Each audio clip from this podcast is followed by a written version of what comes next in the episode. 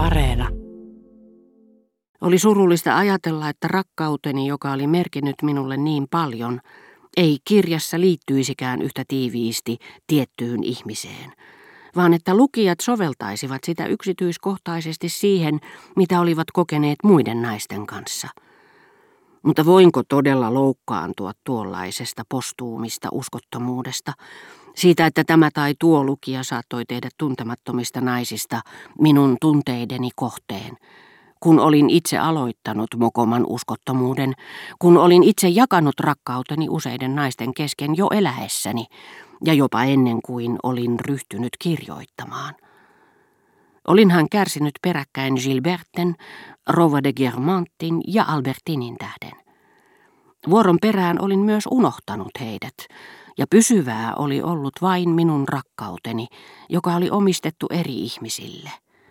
Ennen kuin tuntemattomat lukijat olivat ennättäneet häpäistä jonkin muistoni, minä olin jo häpäissyt sen itse. Minä melkein kammosin itseäni, niin kuin voisi kuvitella jonkin kansallismielisen puolueen kammoavan itseään, jos sen nimissä olisi käyty pitkä sota, ja vain se itse olisi hyötynyt vihollisuuksista, joissa monet jalot uhrit olisivat kärsineet ja menehtyneet, pääsemättä tietämään taistelun lopputulosta, joka olisi ollut ainakin isoäidilleni suuri palkinto. Minulle ainoa lohtu siitä, ettei isoäiti päässyt tietämään minun lopultakin ryhtyneen kirjoittamaan, oli se, että sellainen on vainajien kohtalo. Jos hän ei saanutkaan nauttia edistymisestäni, hän oli myös kauan sitten lakannut olemasta tietoinen minun saamattomuudestani, epäonnistuneesta elämästäni, joka oli tuottanut hänelle suurta tuskaa. Eikä kyse ollut pelkästään isoäidistä tai Albertinista, vaan monista muista, joilta olin lainannut ja soveltanut teokseeni jonkin sanan tai katseen, ja joita en enää muistanut yksilöinä, sillä kirja on suuri hautausmaa, missä nimet ovat melkein kaikista kivistä kuluneet pois, niin ettei niitä pysty lukemaan. Joskus kirjailija taas muistaa nimen oikein hyvin, mutta hän ei kykene sanomaan, onko sen nimen haltijasta mitään jäljellä kirjan sivuilla. Se tyttö, jonka silmät olivat syvällä kasvoissa ja jolla oli laahaava ääni, onko hän mukana? Ja jos onkin, missä osastossa? Kirjailija ei muista. Ja miten löytää hänet kukkien alta? Mutta koska me elämme kaukana toisista ihmisistä ja koska meidän voimakkaimmatkin tunteemme, sellaiset kuin rakkauteni isoäitiin ja Albertiniin, muuttuvat vuosien saatossa meille vieraiksi, koska niistä tulee vain sanoja, joita me emme enää ymmärrä, ja koska me pystymme puhumaan vainajistamme seurapiireissä, joissa edelleen mielellämme käymme, vaikka kaikki mitä ennen rakastimme on poissa, eikö meidän silloin, jos meillä vain on tiedossamme keino oppia ymmärtämään noita unohdettuja sanoja, eikö meidän silloin pitäisi käyttää sitä, vaikka se merkitsisikin unohdettujen sanojen siirtämistä ensin yleispätevälle kielelle, sillä ainakin se kieli olisi pysyvää ja tekisi menettämiemme läheisten aidommasta olemuksesta kaikille ihmisille arvokkaan ja kestävän oivalluksen. Eikö jo se, että onnistumme selittämään tuon muutoksen lain, joka on tehnyt noista sanoista meille käsittämättömiä, auta heikkouttamme kasvamaan uudeksi voimaksi? Sitä paitsi teos, jonka syntyyn surumme ovat vaikuttaneet, voidaan tulkita tulevaisuuttamme silmällä pitäen joko tuhoisan kärsimyksen enteeksi tai lohdullisen onnenlupaukseksi.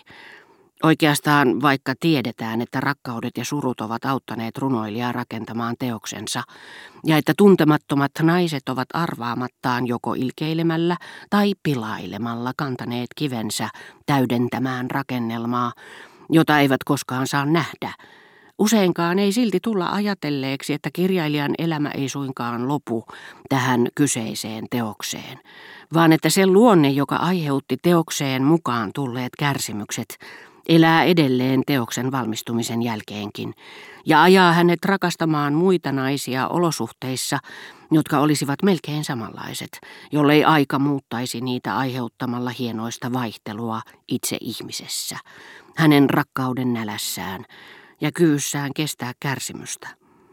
Tästä näkökulmasta teosta voidaan pitää pelkästään onnettomana rakkautena, joka kohtalokkaasti ennustaa lisää samanlaisia, niin että elämästä tulee teoksen kaltainen, ja runoilijan tuskin enää tarvitsee kirjoittaa, koska hän löytää jo aikaisemmin kirjoittamistaan teksteistä etukäteiskuvauksen siitä, mitä tulee tapahtumaan.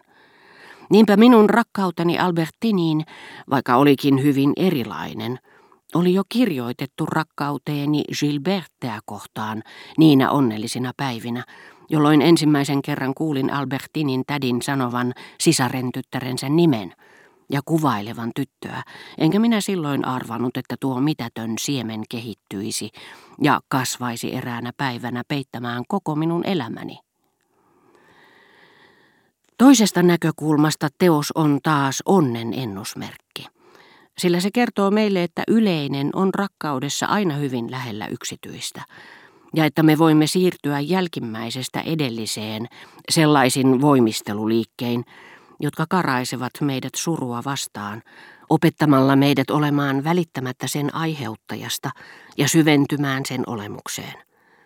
Sillä, kuten saisin pian kokea, jos kutsumus lopultakin toteutuu, kirjailija tuntee työtä tehdessään, vaikka rakastaisi tai kärsisikin, miten rakastettu tavallaan sulautuu laajempaan todellisuuteen, niin että hänet voi hetkittäin unohtaa, eikä rakkauden tuska tunnu työskennellessä sen kummemmalta kuin jokin tavallinen fyysinen vaiva, johon rakastetulla ei ole osaa eikä arpaa.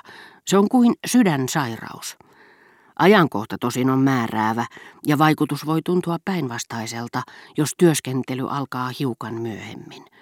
Sillä ihmiset, jotka ilkeydellään tai välinpitämättömyydellään onnistuvat murskaamaan illuusiomme, kutistavat itsensä samalla olemattomiin ja irtautuvat rakkauden haaveista, joita me olemme luoneet itsellemme. Ja jos me silloin ryhdymme työskentelemään, meidän sydämemme nostaa heidät takaisin jalustalle ja, jotta voisimme analysoida itseämme, samastaa heidät taas ihmisiin, jotka olisivat voineet rakastaa meitä. Ja silloin kirjallisuus aloittaessaan alusta murskattujen rakkauden haaveiden työn antaa kuolleille tunteille tavallaan uuden elämän. Totta onkin, että me joudumme elämään yksityisen kärsimyksemme yhtä rohkeasti kuin lääkäri, joka yhä uudestaan kokeilee vaarallista ruisketta itseensä. Mutta samalla meidän pitää ajatella kärsimyksemme yleistä muotoa, sillä se vapauttaa jossakin määrin tuskan otteesta, tekee kaikki ihmiset kanssakärsijöiksemme ja saattaa suoda jopa jonkinlaista iloa. Jos elämä telkeääkin meidät muurien sisälle, äly auttaa sieltä ulos, sillä vaikka yksipuolisen rakkauden tuskaan ei olekaan lääkettä, kärsimyksen tutkiminen tarjoaa pakotien, vaikkapa vain paljastamalla mahdolliset seuraukset. Äly ei tunne elämän umpisokkeloita.